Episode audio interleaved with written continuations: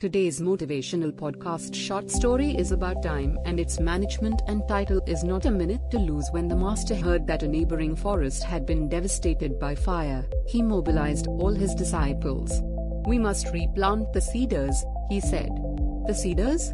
exclaimed an incredulous disciple. But they take 2000 years to grow. In that case, said the master, there's not a minute to lose. We must set out at once. So how's these short stories are affecting your day-to-day life in a positive way please share with us and if you like this do share with your friends and family. That's all for today. Have a great time ahead.